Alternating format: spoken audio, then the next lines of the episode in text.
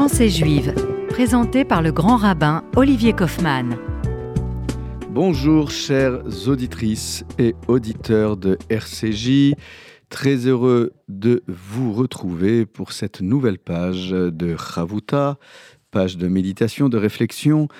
Et dans le prolongement de ce que nous avons vu euh, lors de la précédente émission sur la parentalité, je voulais, euh, avec l'aide toujours de nos textes, de nos maîtres, de nos sages, euh, retrouver euh, une notion euh, voisine, celle de la maternité. Lorsqu'on regarde le texte évoquant l'histoire de Hannah, rappelez-vous, Hannah qui deviendra la mère de Samuel, le prophète, Shmuel Hanavi, Hannah est confrontée, euh, comme nous l'avons vu aussi avec euh, certains personnages féminins euh, de la Bible, et en particulier dans le Pentateuque, dans le livre de la Genèse, nous avons vu une femme, encore une fois, confrontée à cette difficile question de l'infertilité.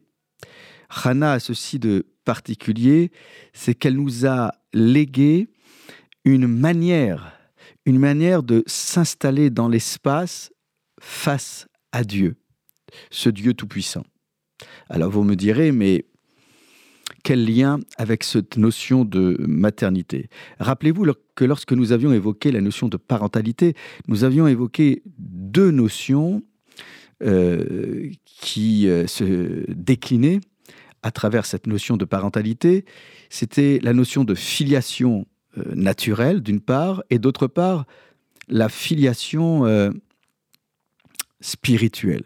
Et qu'on ne pouvait pas appréhender la question de la parentalité euh, en la réduisant à une question d'engendrement.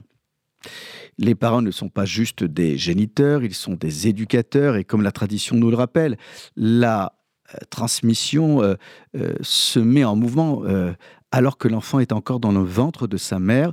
Je rappelle pour revenir à cette question de maternité, que euh, lorsque euh, nous voyons dans cette lettre de Nachmanide cette fameuse expression Shema beni Moussa ravicha, écoute mon fils l'instruction de ton père, al titosh Torat imecha, et n'abandonne pas la Torah de ta mère, eh bien nous avons là tout le, toute la question de la maternité. La Torah est associée à la mère. Du reste, la Torah, est euh, un mot féminin. La Torah, ce n'est pas juste la loi, cela vient aussi de cette euh, racine de ora'a, d'enseignement. Et il est intéressant de voir que pour parler de la grossesse euh,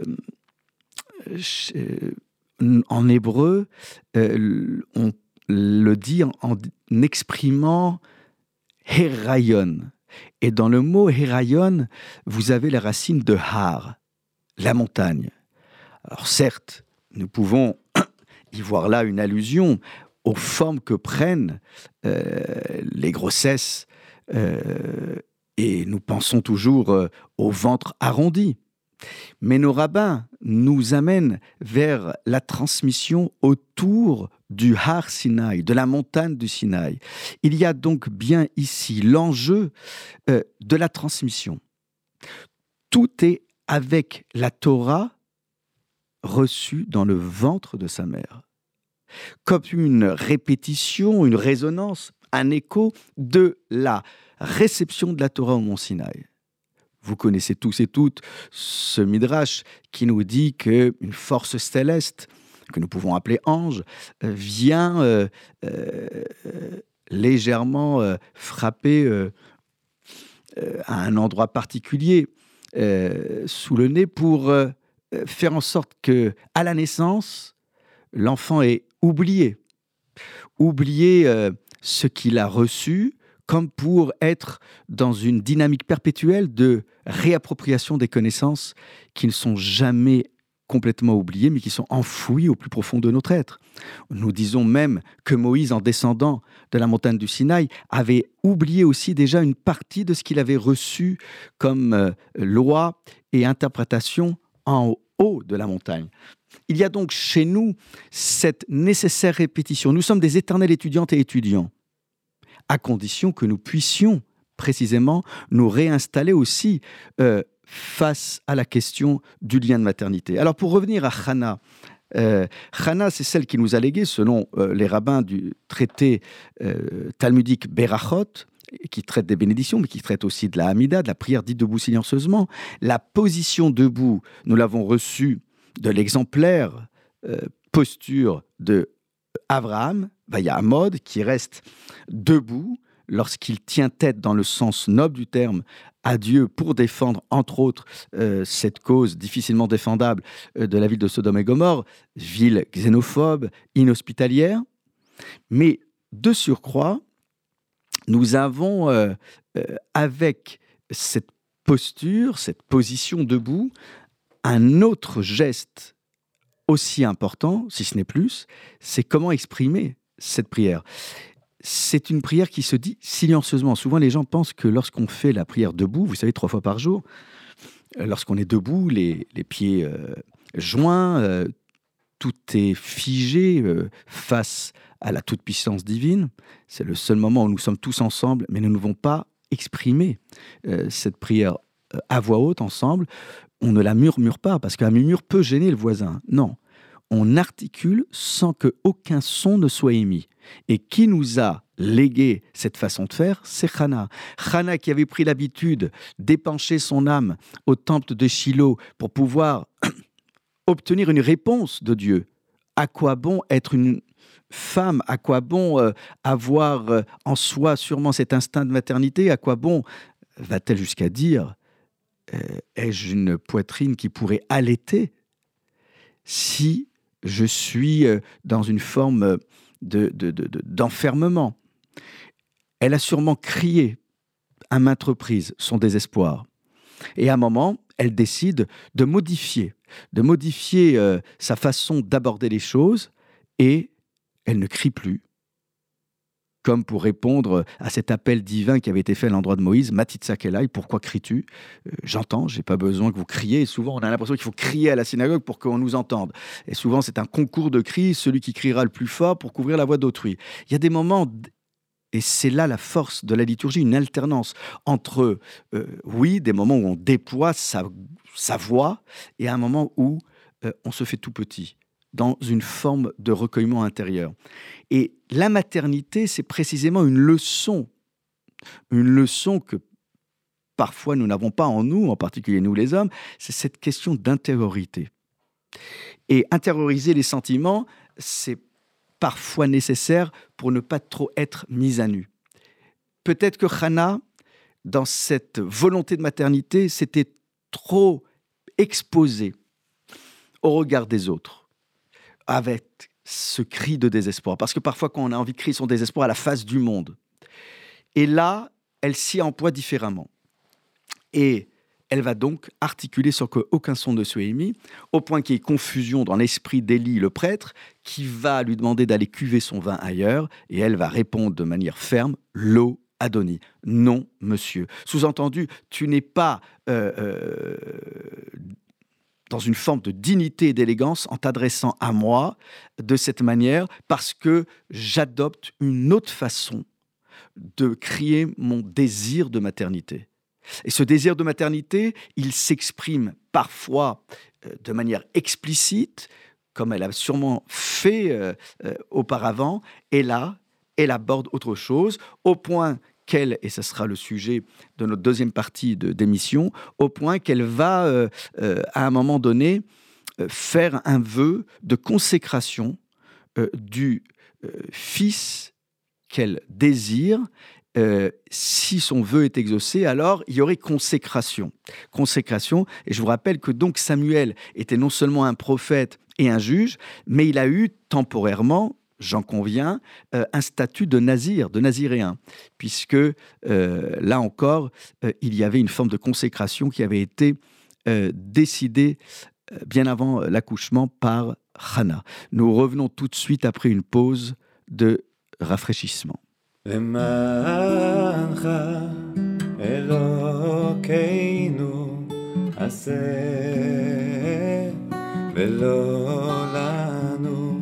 ראה עמידתנו דלים וריקים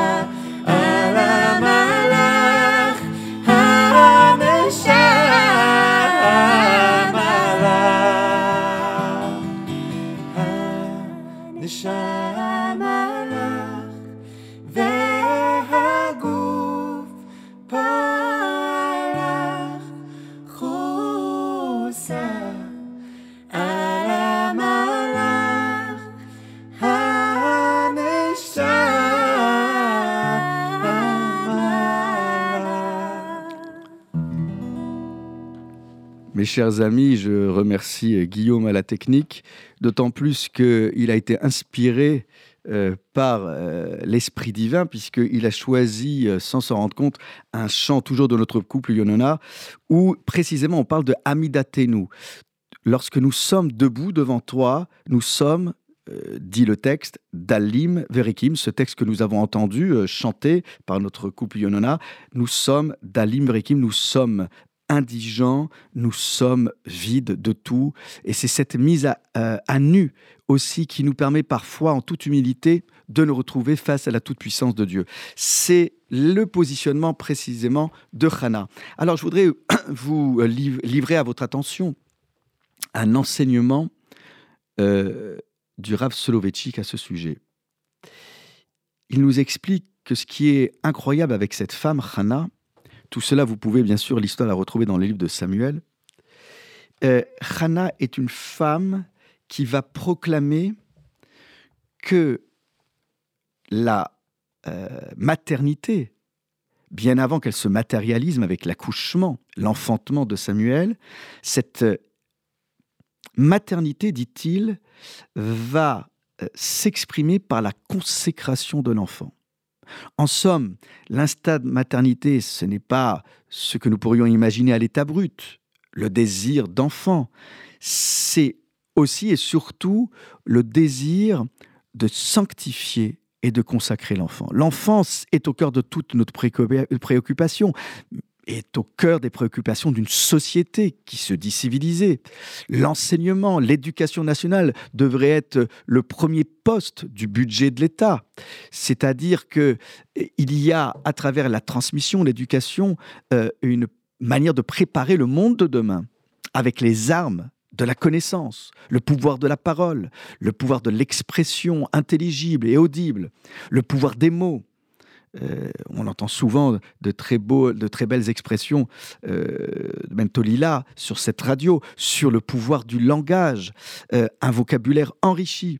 Et là, cette mère, cette femme, Hannah, qui va user de nombreux mots pour exprimer son mal-être dans ce texte, qui va euh, épancher son âme.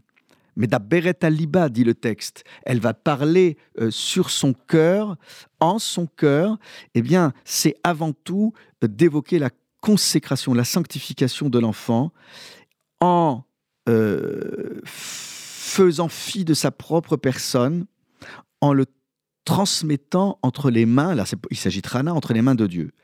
Mais, dit Laura Soloveitchik, que font les mères depuis des millénaires dans le peuple juif C'est précisément euh, de s'interroger sur la manière avec laquelle on va accompagner l'enfant dans le monde du savoir, dans le monde de la connaissance. Et le Heider, qui a souvent commencé dès l'âge de 3 ans, 4 ans, 5 ans, dans nos communautés d'antan, eh bien, on n'attendait pas la bar mitzvah ou la bat mitzvah pour s'interroger sur euh, euh, la question de la transmission. Eh bien, en somme, nous dit le rabbin, c'est précisément euh, la force de s'interroger très tôt sur la manière avec laquelle l'enfant, même à son âge le plus tendre, c'est-à-dire dans les premières années de ses premiers pas, de l'accompagner, de le prendre dans ses bras. Vous savez que souvent, pour les premiers pas d'un enfant euh, dans un établissement scolaire, on, autorise les parents à, rentrer dans l'établissement pour accompagner l'enfant dans sa classe. Eh bien, cette manière d'accompagner l'enfant dans sa classe, cette manière aussi de réunir les parents dans une classe pour assister à un sioum, je pense à de nombreuses écoles juives, où on invite les, euh, parents à assister à la finalisation, à la clôture euh, d'un livre qui a été étudié en classe, un livre de, de, de, de la Torah. Eh bien, dit-il, ce sont les bras, ce sont les les, forces de la mère pour faire entrer l'enfant dans un monde qui lui est nouveau, qui lui est totalement étranger, le monde de l'enseignement de la Torah, puisque a priori, en naissant, il va être à la recherche de ce qu'il a pu recevoir. Qui mieux que la mère, qui a été le réceptacle de cette transmission, au cœur d'elle-même, euh, qui mieux que la mère peut accompagner l'enfant euh, vers la connaissance et le savoir. Si on va un peu plus loin, euh, ce que dit le Rav Soloveitchik, c'est qu'il y a un passage d'une maternité purement naturelle à une maternité qui va être une forme de libération de l'être. Et c'est difficile de libérer l'enfant dès son plus jeune âge, de lui donner la possibilité déjà de se libérer euh, de tout ce qui pourrait être certitude ou, euh, euh, je dirais, ce qui pourrait déjà le déterminer. Il n'y a pas de déterminisme dans la tradition juive, bien au contraire. Et c'est précisément la mère qui va l'accompagner. Alors vous me direz, mais Hannah, en consacrant Samuel, l'enferme? Non, elle ne l'enferme pas. Elle lui donne toutes les prédispositions pour après se libérer et avancer en direction de la connaissance et du savoir et de l'éternité. Vous aurez donc compris, mes chers amis, que euh, toute cette notion de maternité et de parentalité, c'est précisément la question de l'accompagnement de l'enfant vers le monde de la connaissance dès le plus jeune âge. Et ce processus ne s'exprime pas ce processus de développement personnel, de développement spirituel, ne s'exprime pas juste par la transmission de l'enfant entre les mains du monde du savoir. Bien plus que cela. Le judaïsme euh, attend des parents de reconnaître que ces enfants ne leur appartiennent pas. Ils ont beau être les géniteurs, il ne leur appartient pas totalement un enfant n'est pas un objet de propriété. Et à un moment donné, les mères, les pères, et encore plus peut-être les mères juives, ne doivent pas se sentir dépossédés sous prétexte que l'enfant va prendre euh, son envol. C'est pour nous rappeler que ce n'est pas une chose facile et que ce cadeau du ciel que représente un enfant, c'est précisément euh, euh, une transmission d'un enfant qui va donner la possibilité euh, de celles et ceux qui sont déjà en devenir. Nous avons donc, mes chers amis, à travers l'exemple de Hannah, qui a mis tant d'années à avoir d'enfants, à avoir un enfant, pardon, cet exemple, non pas, je dirais, d'abnégation ou de dévouement pour la cause divine, mais c'était quand même incroyable que cette femme qui attend euh, une réponse divine va jusqu'à négocier euh, avec ce Dieu qui lui refuse précisément la fertilité, de négocier une forme de consécration, parce que vous savez, être nazir euh, dans euh, la Torah, ce n'est pas une chose conseillée. L'abstinence n'a jamais été une voie de rédemption, bien au contraire. Et je rappelle que le nazir, celui qui s'abstenait de toute consommation de vin et qui ne touchait pas à sa chevelure, devait à la fin de sa période de nazir apporter une offrande expiatoire. Comme quoi, se rajouter des, abstinences et toutes sortes de rigorisme n'a jamais été une affaire de salut public, bien au contraire. Et c'est donc là aussi tout le paradoxe avec Rana de nous montrer qu'en fait, au-delà de cette question euh, de consécration de Nazir avec son fils Samuel, Shmuel, il y a aussi cette question euh, euh, qu'on doit se poser à un moment donné en tant que parent, c'est comment se déposséder un tant soit peu euh, de cette conviction que nous sommes euh, dépositaires euh, de la vie de l'enfant, alors que cet envol fait partie de ce processus de libération spirituelle. Alors, je sais que certaines personnes pourront ne pas être d'accord avec moi, mais il y a là encore, évidemment, euh, cette, cette, question de maternité et de parentalité qui ne peut pas euh, faire l'économie de la question euh, de l'accompagnement de l'enfant vers son indépendance, vers son autonomie. Et c'est bien évidemment la question de la dépossession pour les parents d'une partie de leur certitude sur le devenir d'un enfant qui n'est pas le clone des parents et qui ne reproduit pas nécessairement ce qui a été fait à la maison ou bien avant euh, dans l'arbre généalogique. Chacun doit prendre sa place et bien que ce Shabbat vous puisse vous apporter euh, un peu de réflexion autour de la table familiale. Chacun est différent, mais nous sommes tous autour de la table shabbatique et c'est bien là l'essentiel. À très vite et que nous puissions nous retrouver toujours en bonne santé et dans la joie. Shabbat Shalom.